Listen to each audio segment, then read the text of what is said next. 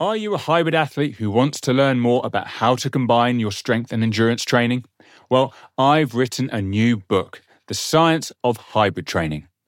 In this book, I provide insight into the misconceptions surrounding strength and endurance training by distilling the past 50 years of research and drawing on the conversations I had with great scientists, coaches, and athletes on the Progress Theory podcast. This book is essential reading for hybrid athletes and coaches who are looking to understand the key training variables and their effect on the simultaneous development of strength and endurance performance. Get your copy now, available to buy from Amazon. Now, let's get into the show. Hello, and welcome to the Progress Theory, where we discuss how to implement scientific principles to optimize human performance. In this episode, we have Rob Anderson, strength and conditioning coach for the Scottish Rugby Academy and director of Athletic Evolution, a podcast which focuses on youth athlete development.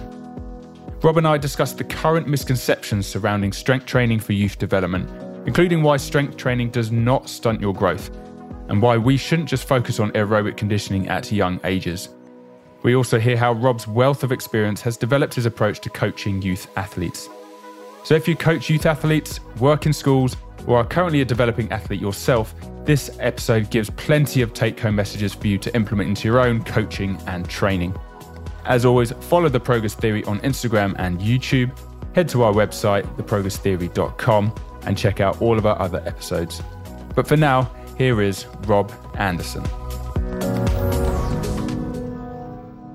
Hey, Rob, how are you doing? Thank you for being on the Progress Theory. Yeah, great, Phil. Thanks for the invite. I'm really looking forward to it. It's been a long time, so it'd be good to catch up. I know. I know we haven't actually seen each other face to face for a while, but um, we were actually um, speaking through Instagram the other day on on probably quite a separate issue or how the strength and conditioning industry is going, and we were talking about how people are starting to use different names for the same thing to, as a way of trying to make themselves sound more intelligent or trying to get attention on social media. And it was great that we sort of just went into that discussion because it allowed me an opportunity to uh, invite you to the progress theory because there's a number of different topics I wanted to cover on this on this show. And youth strength training was definitely one of them. And I always wanted to ask you because I've listened to a number of your podcasts on the athletic evolution I thought that was the perfect opportunity to ask and, and to get you on. So before we actually go into discussing the topics we wanted to, do you want to give a little bit of an overview of yourself? Yeah, totally. And as I said, thanks for uh, for inviting me. It's always funny being on the other side. You know, when you host yeah. podcasts, you know, you, you're not used to being a guest, so it's cool to be uh, on the flip side and, and uh, get a reminder of what it's like on that side. So yeah, I mean, for me, um, I guess a bit in terms of my background, growing up, my big passion was football, you know, known as soccer in Australia, where I grew up. had probably pipe dreams of being a Premier League footballer, which uh, when I came to the UK, realised I was very far away from achieving. And being, uh, you know, that's kind of my personality is I'd rather find out and get told and be able to pivot and move on to something else than be the guy in the pub who says, oh, I could have been this, I could have been that. So for me, that was kind of the, I'd always done a little bit of coaching um, alongside playing. And that was when I kind of was like, well, you know, those who can't do teach and those who can't teach teach PE. So you know that's kind of how I fell into coaching. Um, was I wanted to if I couldn't be an athlete, the next best thing was to be around them um, and be involved in that process. But I've always been really intrigued by human potential. Like I remember sitting in the back seat of the car when I was maybe like ten years old and, and driving down the street and and you know you drive past someone and I think I wonder what that person's capable of. I wonder if they're like a world mm. champion golfer but they never picked up a golf club, or you know like I wonder if they're you know got this this potential ability, but they've never uncovered it. So I've always had that kind of thing in the back of my head of of helping people achieve potential, or at least that curiosity around potential. And for me, I think the biggest thing is just the impact you can have in youth athletes at, at, such formative years. You know, like when you get someone at 10, 12, largely a blank canvas, so being able to, you know, influence them, create some formative habits that, that will serve them not just through sport, but through life on and off the pitch is a really a satisfying thing for me. So that's kind of what caught my attention. Um, obviously, from a kind of certification and qualification wise, uh, we met at St Mary's where I did my my undergrad in strength conditioning, masters in applied sport and exercise physiology, and you know did my UKSCA and all that kind of jazz um, many moons ago now. It's scary when you look at the renewal and realize it's been a decade. it's gone yeah. pretty quick. I know that um, feeling. But yeah, that was kind of the the entry, and then did a a bit of a spell down at uh, a sports school in Bournemouth, um, a little bit of a spell with Wolverhampton Wanderers with a slightly misguided PhD opportunity that I, I did and then stopped. And then I've wound up um, for the last four years, coming up to five years, working for Scottish Rugby in their academy system. So I'm currently the, the lead uh, academy strength and conditioning coach for the Caledonia region. So Scottish Rugby is divided into four regions. Edinburgh, Glasgow, the borders, and then everything else, um, which is Caledonia. So the largest region geographically.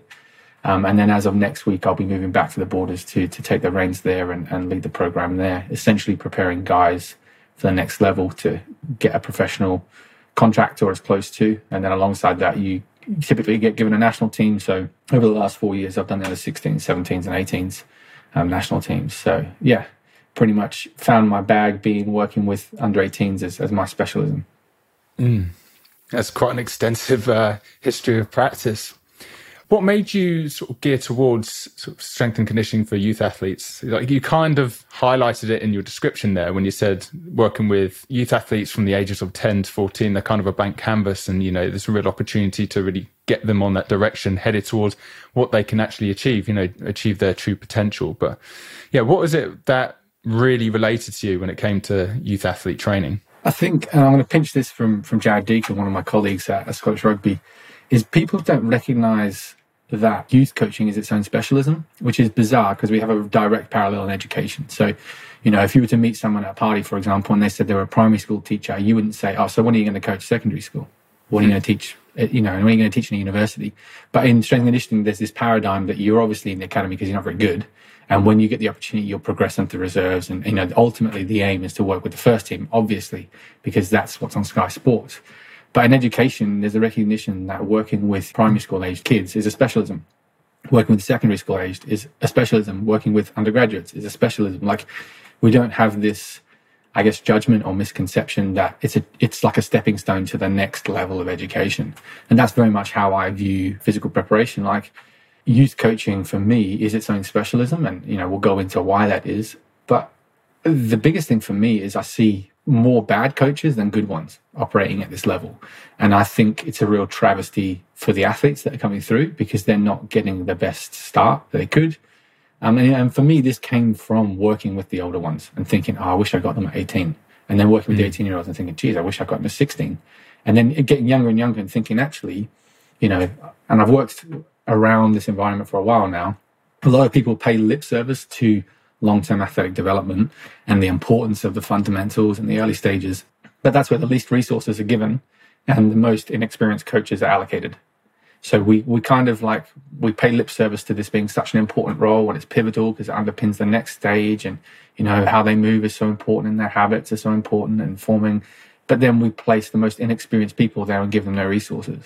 So really there's a paradox for me in youth sport, which is at the senior level, where the least people are participating and it's you know 0.1% of the pros are at that level that's where all the resources are that's where all the expertise is that's where we allocate the greatest level of you know expertise. But at the grassroots level or at the academy level where there's the most people involved mm.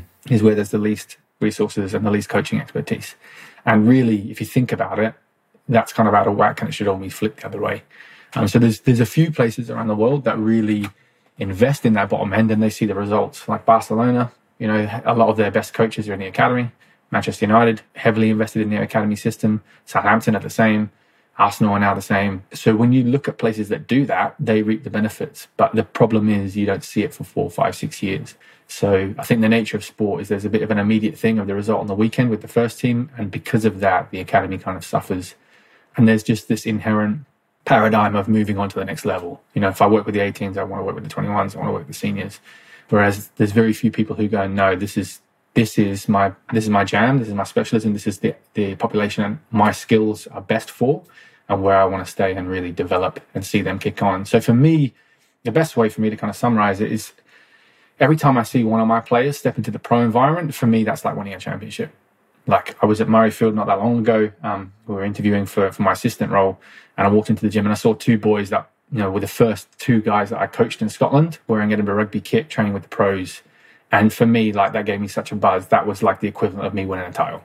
You know, there was two titles for me in that room, and it was guys mm. who were achieving their their professional ambitions. So that's what I really get out of bed for is helping guys chase down their dreams. Do you think it's a culture that may be changing? And the reason I ask this is with teaching at St Mary's, like when they start in first year, they mention, oh, you know, well, we ask them what what your goals, where do you want to where do you see your S&C career going? And a lot of them say they want to work in elite sport, uh, most notably with the like first teams or with elite athletes. But that seems less and less now. And it almost feels like there's a cultural shift because people are becoming aware of different career paths you can go in S&C and just the importance of working with youth athletes. If it's happening in football academies such as Southampton and Arsenal, Manchester United, do you think that is slowly spreading to other sports in the UK as well? Or is it it's starting but it's still got a way to go? Yeah, I think it's starting but it's still got a way to go a, a, part of it is, you know, kind of chasing logos and the glamour of being on Sky hmm. Sports and all that kind of stuff. But, you know, yeah. you only need to look at the recent kind of survey that Rob Pacey did, which is specifically on football, to, to kind of see the trend of longevity at that top level and also the work life balance, the kind of salary stuff. You know, I've spoken quite a lot about with this with Simon Brundish, you know, and he was probably the first strength and conditioning coach in the Premier League with Coventry City. That tells you how long ago it was the fact that they were there.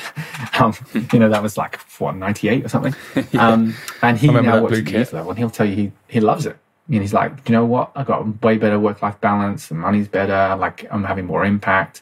And I think when you start out, you don't know what you don't know, and you go in and experience the things, and you maybe have some preconceptions of what it's like. Um, and then when you get into it, you're like, actually, you know, I'm not having the impact I want to have, or maybe I'm not doing as much coaching as I would like, or even simple things like, you know, I didn't realize it was every day of the week for 11 months of the year. Like, you know, I'd like to try and hold down a relationship or I'd like to see my wife once every six months. You know, like the kids, would, it'd be great if they could remember who I was, you know, those yeah. sort of things. So people realize actually there may, there's a bit more to it than just the career. And I think the academy system certainly offers you a better work life balance, but also depending on what your priorities are, perhaps the opportunity to make more longer term impact you know, certainly that's what draws me to it. But I think you're right. I think it is a landscape that's changing um, as more research has come out around the specialism or, or the, the, specific issues, challenges, requirements of, of youth athletes. People are recognizing, oh, this isn't just a case of we, you know, scale down what we do with the, the seniors. Um, people are realizing there's some specific intricacies of working with this population that people need to have the background understanding of or the skills of or people are recognizing now that it's its own skill set. One of the key things that sort of resonated with me when you started describing what the scenario is like in, in youth sport is quite often that the weaker coaches or the newer coaches get put with the youth team with less resources. So all of a sudden they're at a very much a, a disadvantage. So if they are the weaker coaches, there's a higher chance that they may utilize sort of strength training concepts which may not be appropriate for that level of athlete. And one of the key things when we decided, like, oh, what were the key topics we wanted to cover in this in this podcast was the misconceptions around strength training for youth athletes. And I said, oh, the old misconception of weight training is bad for youth athletes because it stunts their growth. Surely we've moved on from that. And your response was, actually, no, that's still quite prevalent in some areas. And I was like, really? So there must be, I wonder if there's a lot of misconceptions still surrounding youth strength training that I'm maybe not aware of or I thought were a thing of the past. If we start on sort of strength training with stunting growth, like, could you go into a little bit more detail as to actually that's a complete misconception that's a, that isn't quite true? You know, why is strength training actually good for youth athletes?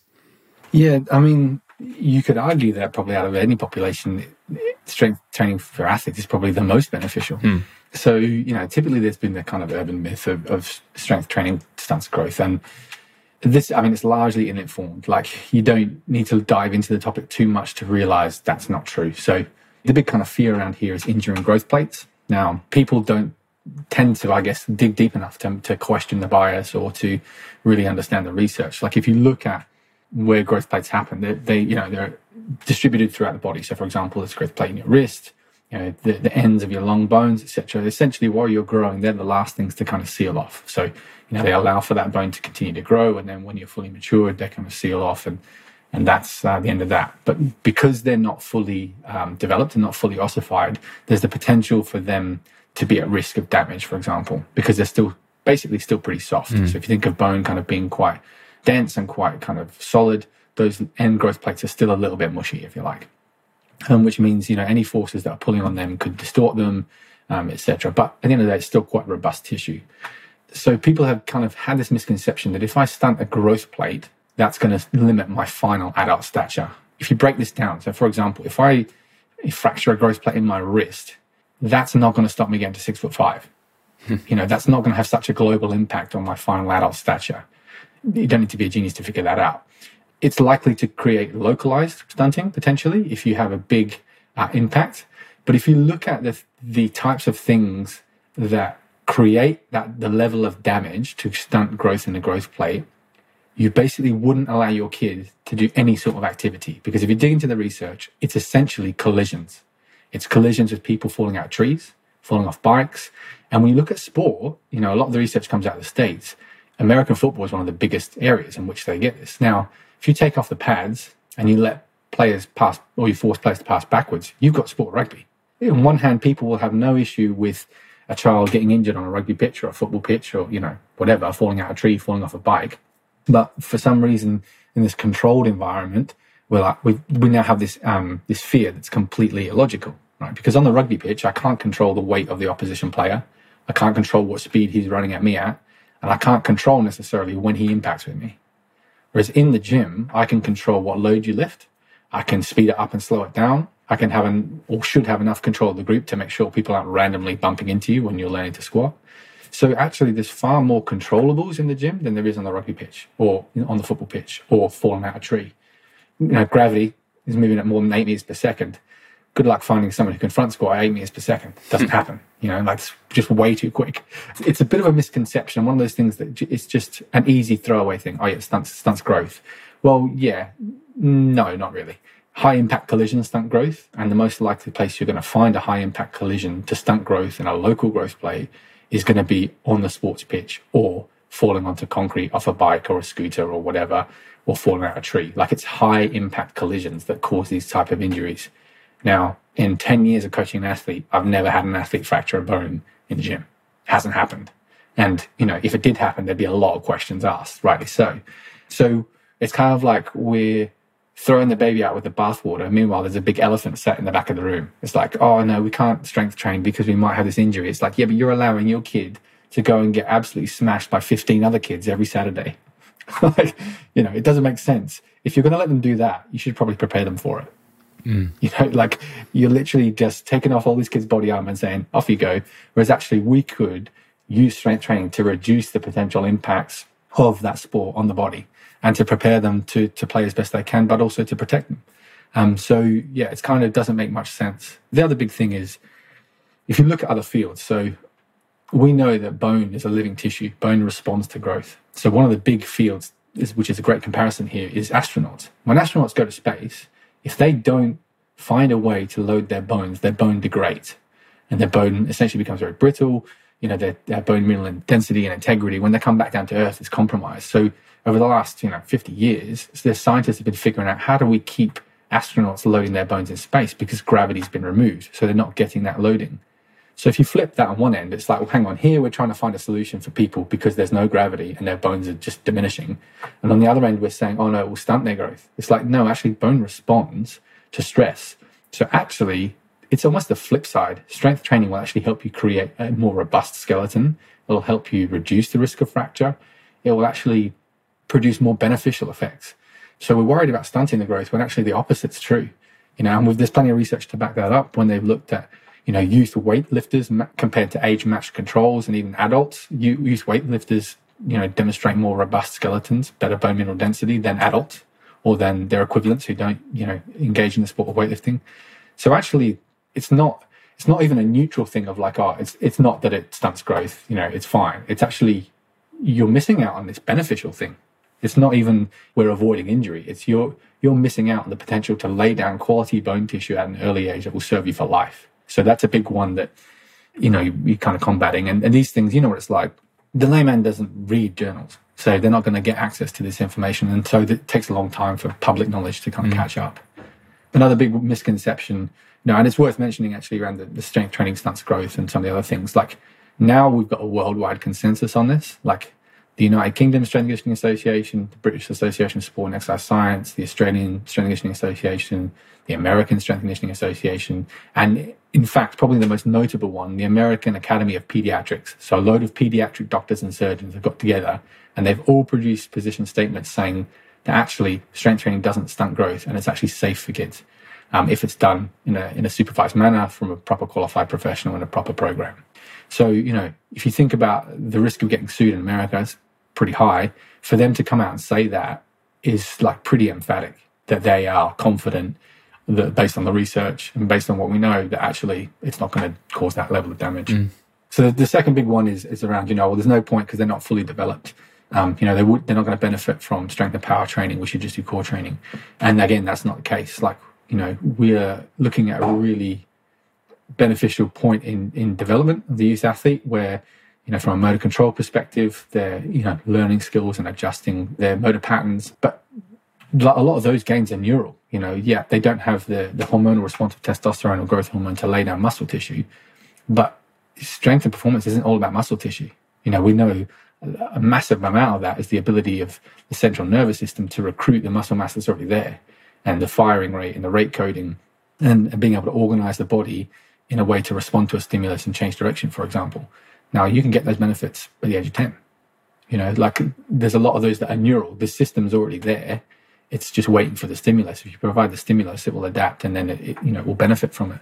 So if you look, for example, at the youth physical development model that was produced by uh, Dr. Rhodri Lloyd and Dr. John Oliver, they've done a really good job of highlighting, you know, at what point in sort of an athlete's development should we look at emphasizing strength and power? Should we look at emphasizing hypertrophy or conditioning or sport specific skills? And you'll find that essentially it's kind of a bit of a conjugate model. Like it's like we should be touching on all these things all the time. There's bits that maybe when hormones kick in, and you know, now we've got a surge in testosterone. Well, now we're going to benefit the most from hypertrophy training because we've got the requirements to lay down muscle tissue. So we're going to, you know, maybe turn that up a little bit. But at a young age, we certainly can benefit from strength and power training because, well, we're already sprinting. Kids are already sprinting on the rugby pitch or the football pitch or, you know, athletics day. It's like we're already performing these activities, but we have this disconnect of going, oh, no, they're just sort of, you know, paddling around in the shallows. Like they're not going to benefit from it. They absolutely are. So there's a lot of emphasis around that. So I would really recommend people check out the physical development model for more information and a visual of, of how, you know, we can organize training. And the flip side of that is the typical one is doing lots of aerobic conditioning at a young age. And, and, at a young age, everything's aerobic. Like they haven't developed anaerobic enzymes to produce high levels of sustained power.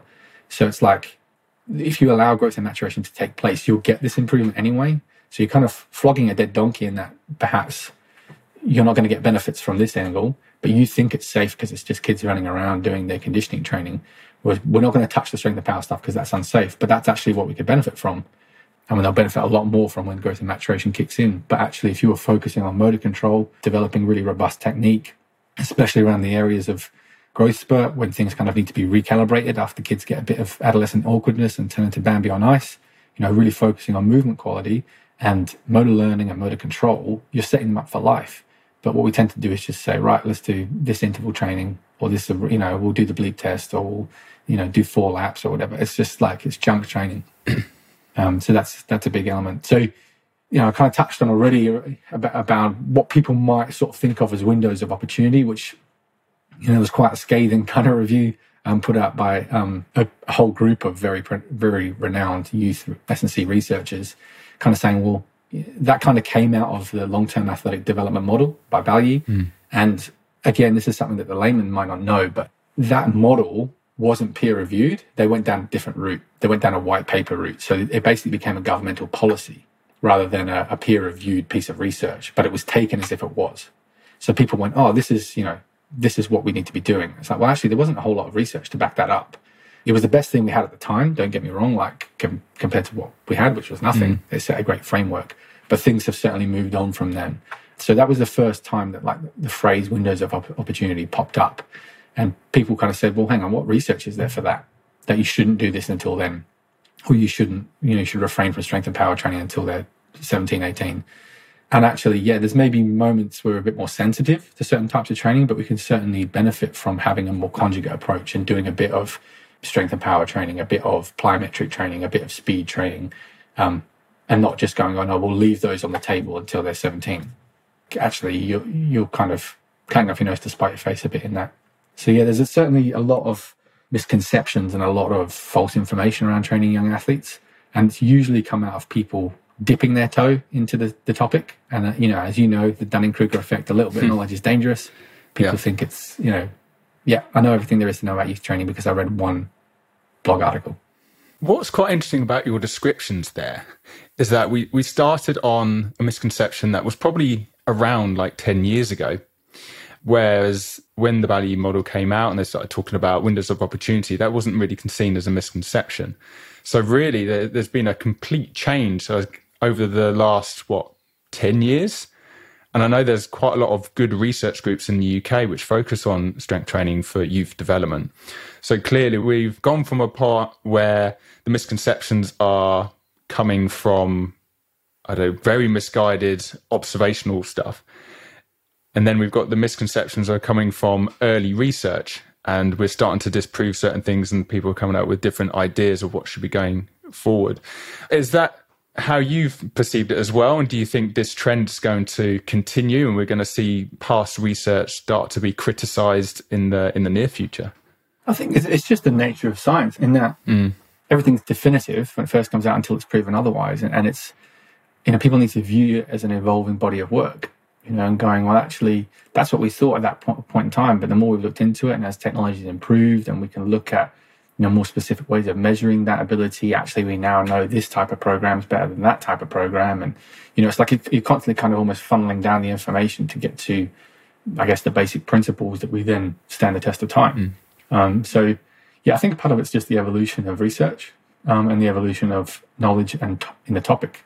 100 years ago, people were studying child development, but they weren't necessarily studying it from a human performance element. You know, it was more around tracking, I don't know, growth along a period of time or, um, you know, understanding adolescent development, etc. So as there's been more resources allocated to looking into this, or there's been more people interested in looking into it and, you know, more research is undertaken, obviously the, the body of understanding increases and people get more informed. Mm. And the nature of that is that you then realize, oh, maybe what we were doing 10 years ago wasn't great. Like, I'll be the first to say, if you look at what I was doing 10 years ago when I was first coaching athletes, youth athletes, I'd probably tear my eyeballs out now. Like, you know, I look back and there's loads of things I would do differently, even from, you know, a few years ago as, a, as mm. I am as, a, as a practitioner, evolving and developing and understanding things more specifically even just this last 12 months in lockdown, I've spent a lot of time learning and investing in CPD. And, you know, when I come out of this, the way I coach people will have changed um, because of the knowledge I've learned in 12 months. You know, mm. multiply that over hundreds of researchers in a decade, things can change pretty quickly. But having people to have access to that information, to understand how to apply it, to then put it on a Monday night football practice, that's the bit where there's the lag is, is people getting access to this information, understanding and how to apply it to their specific context. I remember giving a, youth and maturation lecture about 10, 11 years ago at the university, not long after I first joined. So it'd be interesting to go back and find those slides and see if, if what I was teaching was either outdated or incorrect. Yeah. Oh, yes. Like you said, it's the evolution of science. And it seems like we've got a good selection of researchers on youth development in the UK. And it seems to be occurring at the same time as we're getting a bit of a cultural change around youth coaching and more and more people are coming specialized in the area and certainly the stuff that you're doing in this area is you know it's helping that cultural change it's showing that this direction S&C and youth training needs to go in this direction what's the next stage because you've obviously tried to improve the knowledge base out there by through your podcast athletic evolution would you be able to go through like what was your aim with developing that podcast and where's it going in the near future yeah for me it was um really a very intrinsic thing. Like it actually started during a period of immense frustration. So as I mentioned before, you know, I started a PhD at, Wolverhampton Wanderers and that was actually looking at growth and maturation and, and selection biases in, in academy football. And, you know, things didn't work out fairly quickly. And so I, I left there and I was um, unemployed for a little bit and then working in private health and really hating life. And I thought, man, I want to keep, I want to almost keep my finger in, in the pie of youth sport. Um, so I just started blogging. And then over time, that you know, my, my brother kind of challenged me and said, "I think you should move away from a blog and do a podcast." And then it's all been very intrinsic. Like at no point until well now, really, have I really earned a penny from blogging or podcasting. It was just a very intrinsic thing of I wanted to get the message out there to people. And, and when I first started out, looking back now, I realized I was I was a strength and coach, strength and conditioning coach, speaking to other strength and conditioning coaches. So I was in this echo chamber of people who always say, "Yeah, great, that's really." And I realized, sort of six months to twelve hmm. months in, I need to change the way I'm writing to make it accessible to the people that need this information, and that's mum and dad, sport coaches. It's you know the volunteer coaches and administrators at your local club. So I, I wouldn't say dumbed down. I changed the way I wrote to make it more layman's terms and more accessible. And that's when I started seeing the response. Mm. Because until that point, what I'd been writing just wasn't accessible for these people and it wasn't of interest really. So when I changed across from the blog to the podcast, again, it was really just intrinsic. Like for me, it's always been me chasing down people I want to speak to and I want to learn from and I want to mm. get their perspective on on what they think. So that was how the podcast started. And I would just, you know, speak to different guests about their specific area and, you know, their evolution as a practitioner, etc. And I had my hit list of the names that I wanted to get on. And looking back, I've pretty much exhausted that list of, of the people that I initially, you know, wanted to get on, bar Avery Faigenbaum, who keeps dodging my bullets. But yeah, everyone else, you know, Rhodri Lloyd I've had on, Sean Cumming, Craig Harrison, John Radnor, like people who are at the forefront of the research in this area, but then equally well, people who are yeah, big names, yeah. You know, applying it. Steve Kernan at, at Hibs, Robin Eager at England Rugby, Amy and Megan down at Southampton Football Club talking about biobanding and, and the psychological aspects of that as well. So it's been really awesome to speak to all these people and you know, you know what it's like when you speak to someone, you kind of then have that reference point to come back two weeks later and go, Hey, what do you think about this topic? And, and so the discussion continues beyond mm. the, the one hour interview. And one of the big things that's come out of that is, is my relationship with Sean Cumming, who's probably the preeminent growth and maturation researcher, potentially worldwide. He's now been involved in a lot of projects in Scottish rugby because of that initial contact and and me wanting to really drive that within Scottish rugby and say, look, the way we select athletes is really poor. We are just reinforcing a bias. We're picking kids at 14 because they're big and strong. Well, the reason they're big and strong at 14 and their mates aren't is because they're early maturers. Mm. Like, and we're falling down the same trap that people in football were falling down 20 years ago. But actually, football, arguably in this area, have advanced ahead, and we need to catch up with them and, and be looking more holistic. This athlete we're saying is talented. Are they really talented, or are they just not, you know, on the, in the same maturation state as their peers? So when mm. they're making line breaks every two minutes, when they're scoring 20 tries a game, when they're smashing people for fun, well, actually, they're probably playing the wrong team. And it's not that they're a standout player; it's that they're an only maturer among, and they're literally, you know, a man amongst boys. So you know that's been a big mm. effect of the podcast is is changing my practice and hopefully changing the practice of, of coaches. But a big takeaway for me is like what I wanted to do was essentially access because I knew I could access these people at the highest level that you know mum and dad sport coaches at your local football club down the road couldn't access. So I wanted to get the knowledge from these people and make it accessible to these people who are around the corner. Because I know, you know, I know I've been there. I know what it's like. Someone's mum or dad steps into the gap and says, "Yeah, I'll coach the under 10s."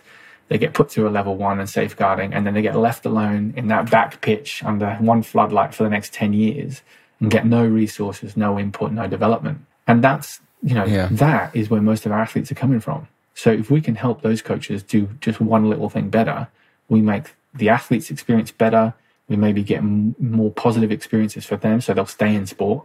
Because they stay in sport they'll get better. Because they get better then you know we get more people at the regional hub. Because we get more people regionally we then get more people nationally. So you know it's a long-term project but really it comes out of investing in your coaches at the grassroots level. Because they're the ones working with the athletes of tomorrow.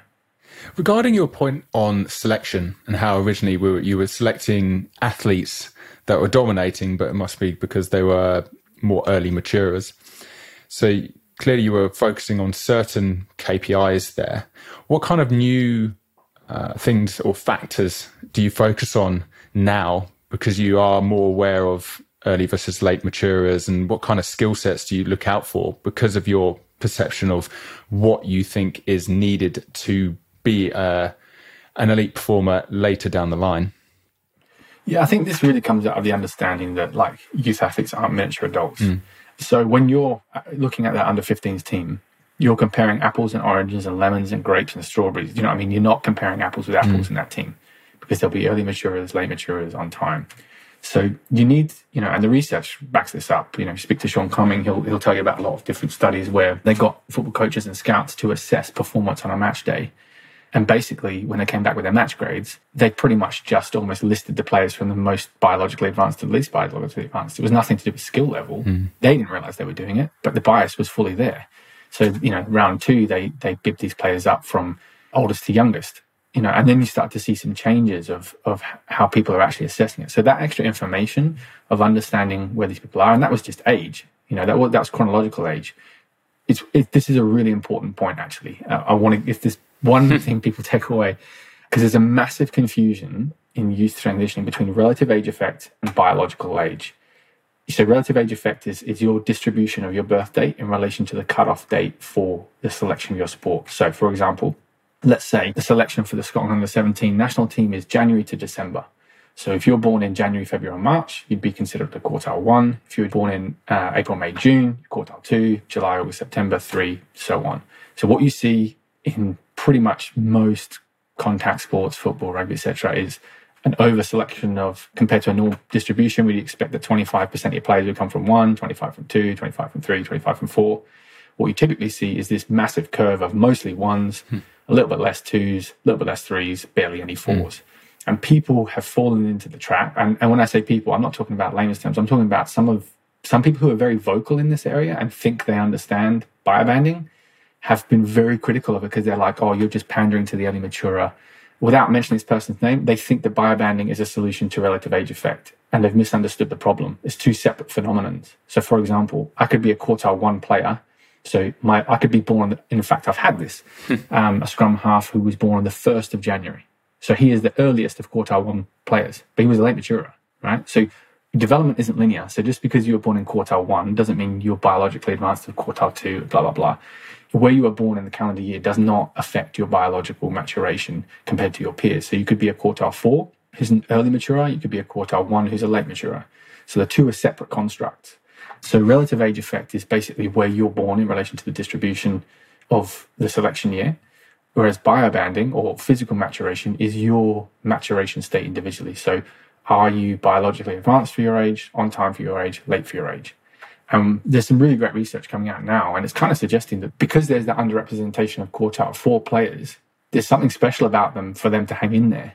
So actually, you probably find those quartile four players are early maturers because they have to be to just hang in there. Okay. Um, yeah. You know, so there's a lot of really interesting bits there. Like you see, you see relative age effect take effect before maturation kicks in. So you, you, if you went and sampled that under nines team at, I don't know, Tottenham Hotspur or whatever, you will see relative age effect. Now those kids haven't probably hit maturation yet. So there's a separate construct here. Um, so people confuse the two, the two. So relative age effect is one construct, biobanding or ma- physical maturation is a separate construct, and people need to view them independently and understand them independently. So that's a big skill set for coaches to wrap their head around. And that's something we, you know, certainly at Scottish Rugby, we're working on. Because you speak to coaches and they go, oh, yeah, I know all about relative age effect. I'm like, separate thing. and they're like, what are you talking about? I'm like, well, just because he's a quartile one doesn't mean he's an early maturer. And just because he's quartile four doesn't mean he's a late maturer. Yeah. Like, you, we need to do more robust measurements to do that. So, as you mentioned, from a skill set perspective, this is then going a level deeper. And, you know, it's actually not that difficult um, there's a lot of shared resources out there. Jay Salter's put out a really good um, Excel spreadsheet where you can, if you can get an athlete's date of birth and their height and weight, and you can get mum and dad, biological mum and dad's height, you can figure out their predicted adult height and their percentage of adult height. And that percentage will show you where they fall in relation to their peers. And you'd be surprised at how big that gap can be. Like I'm speaking to Mandy Johnson, who was at Man United for 10 years. You know, they saw, saw gaps of up to four years biologically. So someone could be playing for the under 12s. Me and you are both playing for the under 12s, but you're actually biologically 14, 15. I'm biologically 10, and we're on the same team. Wow. Who's going to win that 50 50 tackle? Who's going to get me. selected? Yeah. Who's more likely to get injured? Uh-huh. You know, in that 50 50 collision. So, yeah, there's a lot of things around there, and it's actually not that difficult. And that's so that's a big thing we're pushing at the moment is getting that deeper understanding of going, okay, you've you've selected this kid and you've told me he's really talented but when we look at his you know, physical maturation scores, he's at 95% of adult height, which tells me he's basically um, fully developed. This one you're saying is not talented is 85% of adult height. He's got loads more growing to do, loads more developing to do. So how does that influence our selection decision now? Because this guy's almost a finished article. this guy's not even close. Does that change your perception of him as a player? You know, now do you think, well, actually, the fact that he's even managed to hang in this long shows there's something about him. Whereas this guy's leading the pack and he's his skill set's maybe average. Hmm. So for me, I think it's really people really getting confused around it's not a level playing field at that age group. And you need deeper level of data or deeper level of understanding to properly assess talent, if it exists, in relation to physical ability. Um, because maturation is one of the biggest things that will make you run faster, jump higher, and hit harder. So if you choose based on those elements and you say this guy is a standout performer, look at his stats on the pitch, he's involved in every second carry, he's involved in every second tackle, blah blah blah. You're really just choosing based on maturation, which makes you a pretty terrible talent ID scout. You know, I could do that. All we need to do is line him up and go, he's the biggest and fastest, let's pick mm. him. We wouldn't even have to watch him play rugby. That seems a bit crazy that, why that exists. Because to me, if I didn't know too much about the area, my initial thought would be, okay, which which athletes I'm viewing have the most potential. You know, I'm I'm not looking at if they're the finished article there and then if they're in the under 14s or under 16s. The key thing is how much potential do they have. So the fact that they are judging them based on what they see in front of them rather than what they see plus what could be just seems incredibly narrow minded, even if you are not too familiar with how maturation affects uh, athletic development.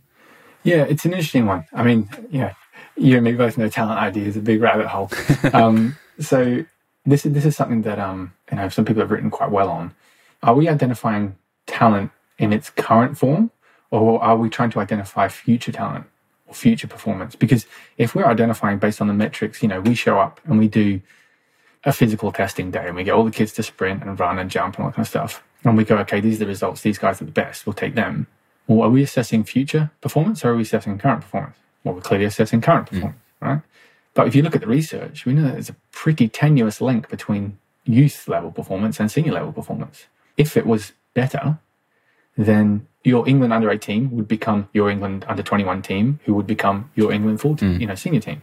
You don't need to look at a few teams to figure out that's not the case.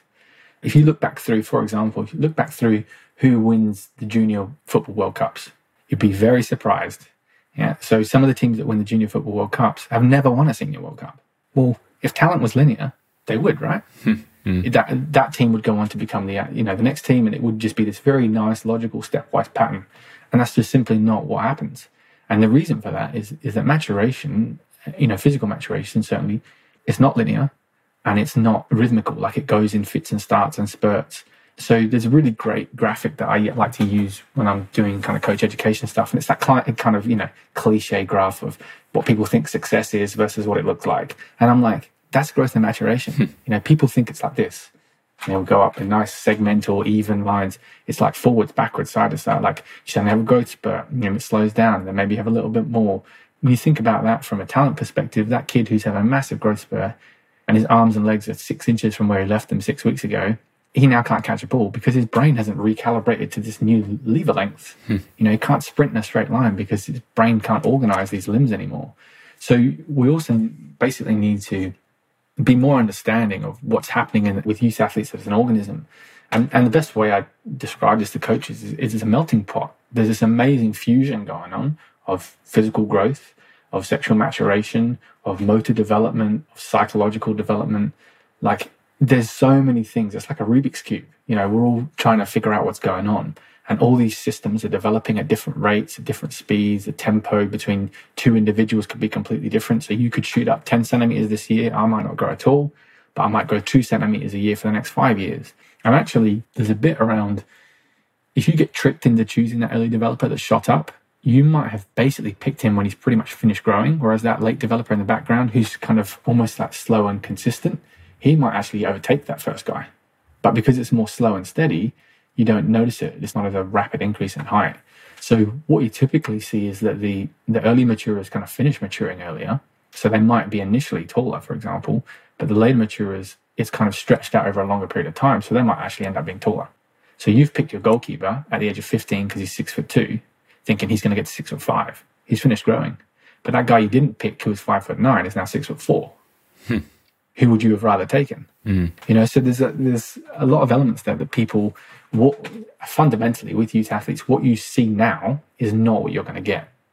And you need to be aware of that. And, and you know, the more information you can have about that, the more you can make an informed decision. And, you know, Sean Cumming's got some great stories of players that clubs have let go that have gone on to, to do great things, but were told they were too small or too slow or too this or too that. And they were just simply a late maturer. That was going to Kevin be De Bruyne. Um, oh, Kevin De Bruyne, no? um, is one that he likes to bring up. Yeah, like he, you know, he'll say they very specifically realised he was late mature and would need longer. Um, so there's a lot of interventions now, you know, in football that they're bringing in, biobanding being one, but even Belgium have been very good in this area and having like a futures. So they have their national team and they'd have a futures team mm. of late developers that they were ticking over in the background. Now that's paid off for them pretty well. Mm-hmm. Yeah, certainly. Um, so there's a lot of interventions that people can make, but basically upskilling yourself in this area and increasing your, your knowledge and understanding will make you more adept at identifying, ah, that kid that I probably wouldn't have selected last year, I'm going to give him an extra 12 months and see how he develops. And that's ultimately what we're trying to do. And, and again, one of the misconceptions is that it's just about late developers. And people say, oh, you're just pandering to the late developer. Well, actually, we're also underserving the early developer because he's the big fish in the small pond. And when he then goes up to the men's team, he's not going to survive because he's not been challenged. So actually, what something like biobanding is all about and growth and maturation assessment is about providing optimal challenge. For that late developer, the optimal challenge may be to play with kids slightly younger chronologically, but who are at the same maturation level. For that, that early developer, the optimal challenge may be to play, you know, upper level with kids that are biologically the same as him. Otherwise, we're, we're you know, it's a misservice to both of these athletes if we make them play each other. No, that's really, really interesting and good to see some practical applications with it. So, how has all of this information, all of this experience come together to develop your own philosophy towards strength training for youth athletes? Yeah, so I would say if, if you were to meet me the day after I graduated, you know, my degree in S&C at St Mary's and ask me on strength and conditioning philosophy and compare it to now, it would be radically different. You know, years ago, I would have said everyone needs to snatch and squat ass to grass and, you know, everything else will take care of itself. Mm. Now I have a very different view. Um, so I kind of like to think about training as like divided up into almost four stages.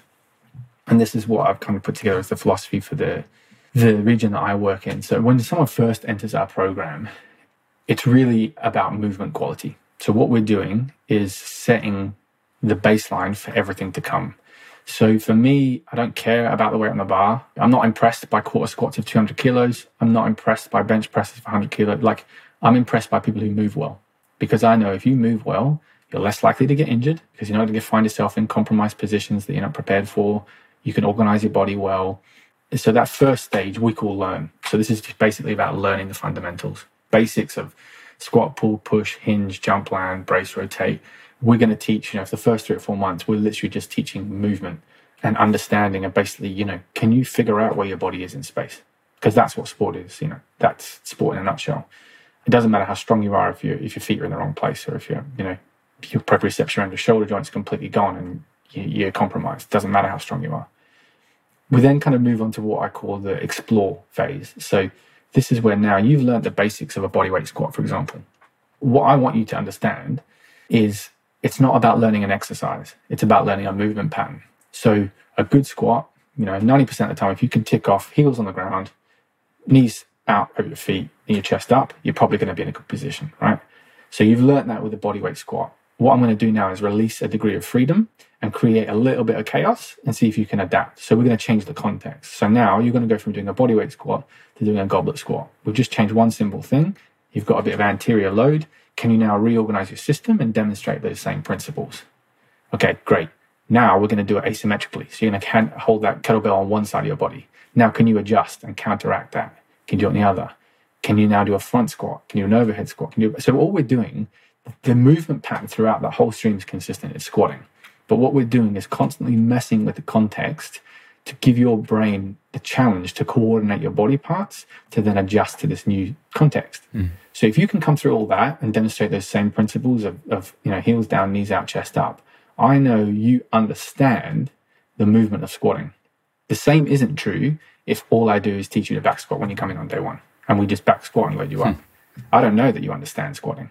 You understand the exercise of back squat, but when I hand you over to Jared at Edinburgh and he goes, Have you ever front squatted? And you go, No. Well, what's that going to look like? Mm. It's going to look dreadful, right? Because you've not put that tool in the toolbox. So, what we're trying to do is basically give these athletes a toolbox of movement skills of all these different uh, elements so that they understand movement. This works particularly well when they're going through that growth spurt element because as they're recalibrating, you know, as they're growing and their levers are changing and their strength development's changing just naturally, neurally, it's almost like we're doing this recalibration constantly of recalibrating. Oh, this is what it feels to squat like now with this extra, you know, centimeters of length in my leg, or this is what it feels to squat now after a bit of a growth spurt. So that's a really optimal tool for that part of development because we're just recalibrating the system. Once we know you can demonstrate those principles and you can demonstrate across a number of contexts, and I understand that you understand what upper body vertical pushing is like or what upper body vertical pulling looks like, regardless of the context, that means you've got a really robust movement pattern. And now we can load you up and get strong. So it's not that we, you know, we're all about movement and we don't get strong. It's actually we're setting the foundation first. There is this baseline that will serve you for life. And then once you've demonstrated the capacity to do that in loads of different variations, I know you know how to move, and then we'll load you up. And that's when we're going to go for things like, you know, one and a half body weight bench, two times body weight back squat, you know, or whatever suits you. It might be a front squat for some individuals. So it's basically learn, explore, load, and then the final stage is explode, which is all about explosive strength. So it's looking at developing rate of force development. That's where your bias of exercises may change and it may become heavily, you know, the focus is those Olympic lifting variations or sprints and jumps and throws, plyos. You know, they're always there throughout, but it's just the priority it's given in the program shifts depending on what the emphasis is. So that's kind of the the way I organize training in my head is learn, explore, load, explode. Um, and that's kind of where we're, we're, going with. But what most people do is jump straight to load and explode and then wonder why their athletes can't move well and get broken. Yeah. That's a really lovely framework because it, it sounds like it's something that could be applied to any sport for a youth athlete, but pretty much all youth athletes, regardless of sport, will need to learn, will need to explore. But then how you load and how you get them to explode could be slightly different based on the context of the sport that they play. But still, the framework remains the same. So you can really see the applicability of it. Yeah, absolutely. Yeah, and I think when you explain this to sports coaches and you break it down, it makes sense, right? Because if I teach that rugby player to come in and all you ever do is back squat, hmm. that's like a sports coach or a rugby coach only ever teaching him to pass five meters off his right hand. Mm. He'll get really good at passing five meters off his right hand, but don't ask him to go left and don't ask him to pass more than five meters because he can't do it. So, like when I say to the coaches, okay, what skill sets are you thinking about building with these players? I'm doing exactly the same thing at the gym. It's, you know, strength is a skill, movement is a skill. So just like you want a player to be able to pass off right and left, you want, you know, your backs to be able to grab a kick, high ball kick. You're basically building a rugby player where you're dropping this skill in, you're dropping this skill in, you're dropping this skill in because on the pitch, they'll need to be able to pull from any of those skills. It's exactly the same at the gym. You're going to need to be able to pull from all these skills in future training programs. And this is where I think people go wrong with strength and conditioning, particularly youth strength and conditioning, is they fall into this assumption it's almost like they're going to have the athlete for life. Hmm. It's like I don't know what where this athlete will go on to. You know, I've had athletes that have gone on to play for Harlequins. I've had athletes that have gone on to play uh, for Glasgow Warriors, Edinburgh. I don't know who. When you sign that pro contract, I don't know who the S&C coach will be and what their philosophy will be. Maybe they're all Olympic lifting guy. Maybe they hate Olympic lifting. Maybe they just want to do med balls and sprints and jumps. Maybe they love front squats for some reason. Maybe they hate front squats. But if I can give you the skills to walk into any environment and that coach can go, Can you do X? And you're like, Yeah. Then you don't need six months of upskilling. You can just plug and play and you're ready to train. But if you walk into that environment and he asks you to do something you can't do, I've failed you because I didn't help you develop that skill set. So I think this is where people need to understand where they sit in the spectrum of long-term athlete development. That it's not about what you want at this point in time. It's about what does the next guy want. You know, and just as if my rugby coach, you know, wants to develop players who can catch, pass, tackle, do all that kind of stuff, because the next guy will work on the strategy and will work on team shape or whatever. Well, that's exactly the same from a strength perspective. The next guy will build the engine, or the next guy will max out your max strength, or whatever it is. But he can't do that if I don't do my job properly. And I think there's um, a really good analogy of this. I, I don't know where I heard it originally, but and it may not even be true. Who knows? It's one of these quotes on the internet. It could have been Abraham Lincoln that said it. Who knows? Um, but it was yeah. about Audi. It's usually Einstein. Yeah, yeah. It's always Einstein. Great guy. Yeah. So what the quote was basically saying was, and it was Audi that they used, and it may it may well be wrong, but the the premise stands, which is that they rotate the engineers that design the car with the with the engineers that fix the car. So basically, whatever problem, whatever way you decide to design the car today, you're the one fixing it in four years, which I think is a great principle okay. because you won't take shortcuts then, right? You won't put something randomly under the battery, which is really fiddly, and you have to take the battery out to, to access because you're going to be the guy that's doing it. So it's not like, oh, that's someone else's problem. You know, that that kind of rotation idea. So taking that principle and going, okay, what are the potential problems the next person will anticipate and how can I help them? So make the next guy's job easier. That's a that's a principle people need to really mm. comprehend and, and use in their in their coaching, I think, rather than going, Oh yeah, we won by 30 points in the weekend. It's like, yeah, but are your athletes actually developing? I think what you describe really shows how youth training is a speciality.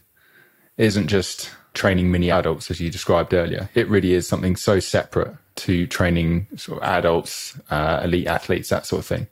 And because of that, you know, we need more specialist people in those roles. So, well, I think what you're doing is is really great. Um, tell me about the LTAD network because I know that's something that you've got involved with, and that's going to help develop these youth uh, coaches.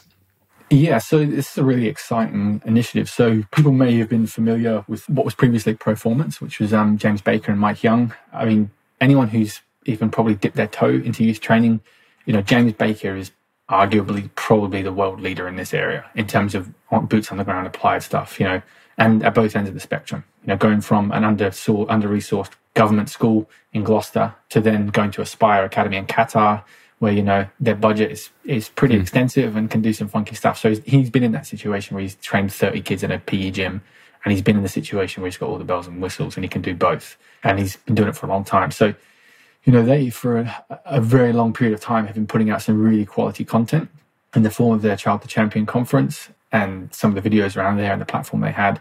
And then basically they've they've decided to go a slightly different direction and create the LTAD network, which is basically the idea is to create a community of coaches around the world and to have people operating all across the, the long-term athletic development continuum. So to have people that are working with the pros, people that are working with youth, to really share knowledge and to share best practice, experience, and ideas. So there's a lot of content from, you know, that was pre-existing. So you can go on there and you can access lectures from Dr. Dan Baker, Alex Natera, Dan Pfaff, Craig Harrison, Lachlan Wilmot, hmm. Joe Eisenmann, Lee Taft, Ronell Hobson, you know, Sophia Nimphius, like names that are like S&C, you know, royalty. Hmm. Just for example, this week I'm inheriting three ACL rehabs in the borders. I've been listening to the, the lecture with Boo Schexnayder on ACL rehab. Like that's massively useful for me. Hmm. Um, so the idea is about creating this community of coaches, but it's not like your typical online course where it's self-paced and you, you know you're away isolated in wherever you know the regular roundtable events where you can come and kind of ask how this applies to your context or monthly meetups and the idea is long term you know when things open up again to go back to that face-to-face contact of having regional events workshops conferences coaching courses etc and the reason i joined forces with them is like it's very congruent with what i was trying to do you know i was obviously running my own podcast running my own again intrinsically motivated. Kind of, I wanted to learn stuff about gymnastics. I wanted to learn stuff about different elements. So I was organizing workshops um, and conferences as well. And they kind of approached me and said, "Look, we want you to to come on board." And when I heard their vision for for what they want to do and the potential impact, to me, it was just a no brainer. So in the future, the podcast will be rebranding to, to kind of come under the LTAD network banner. But yeah, there's uh, an incredible platform there for people who are interested. And I would have to say it's almost unbelievably cheap. And and the reason for that is it's recognizing that those people that maybe PE teachers or sports coaches don't have an infinite CPD budget. You know, so membership to the LTAD network starts at 10 quid a month. If you're if you're not prepared to invest 10 quid a month in your coaching, you should probably ask the question, should you really be coaching?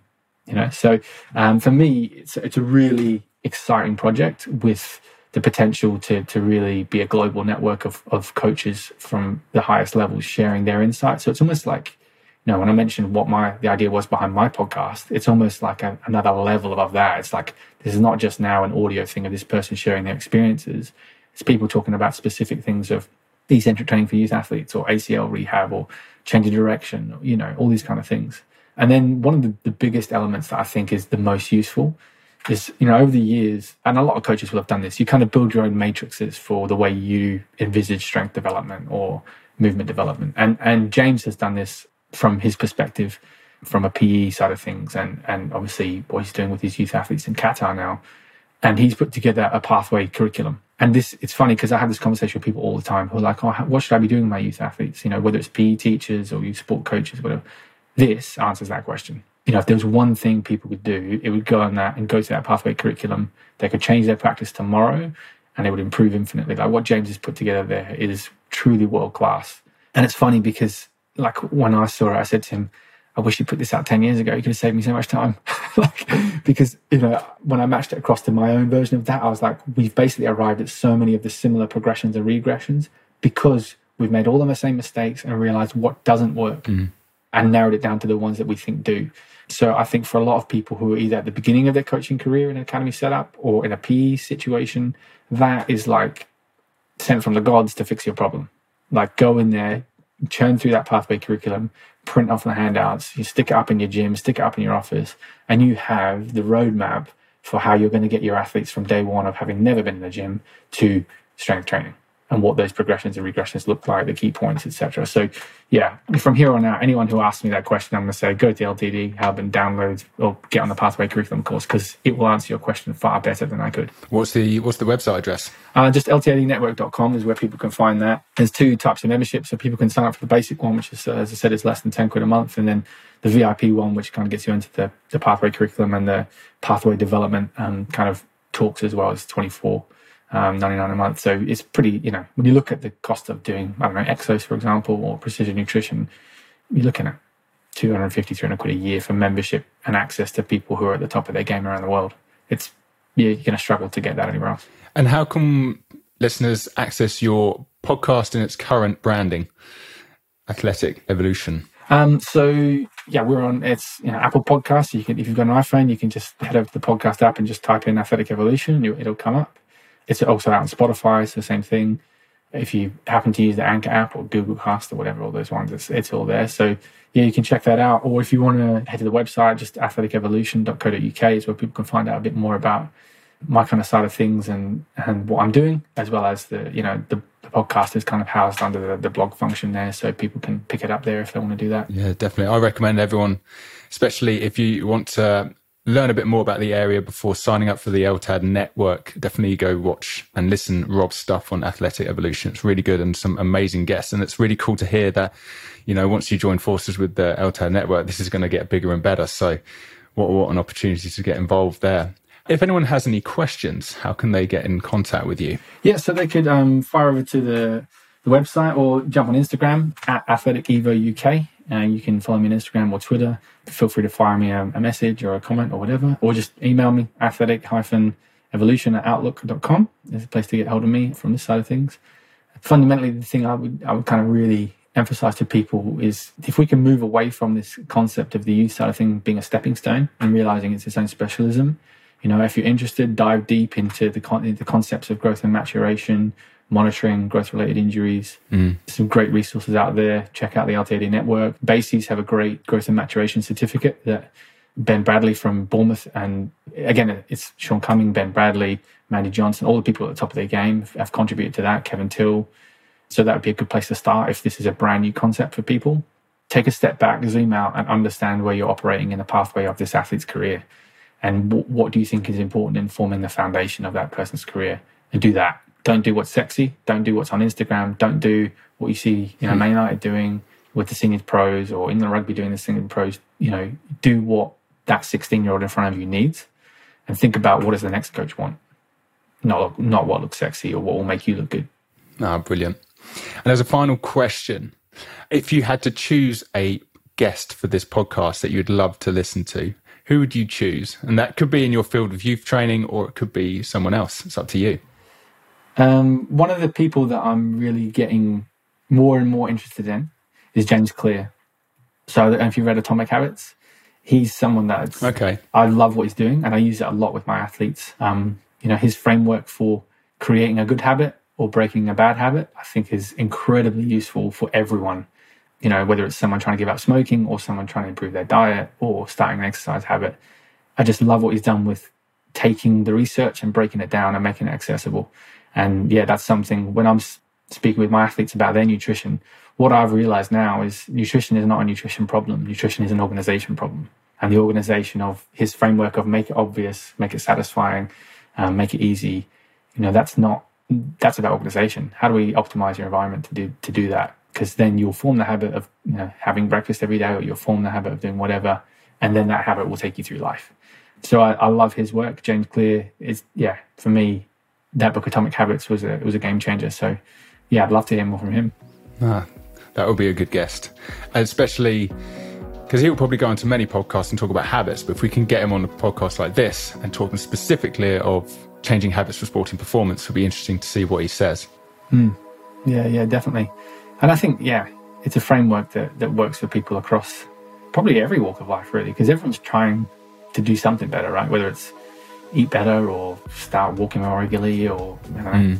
whatever people have realized they need to improve on, they can use that framework because it works both ways, whether they're trying to stop a bad habit or start a good one. Uh, definitely. Rob, that was absolutely brilliant. It was great to catch up, mate. And whenever you're down in England way, give me a shout. Yeah, I'll come and uh, we can do a session in the garden. Exactly that. Cheers, Rob. I'll speak to you soon. Cheers, mate. Thanks very much.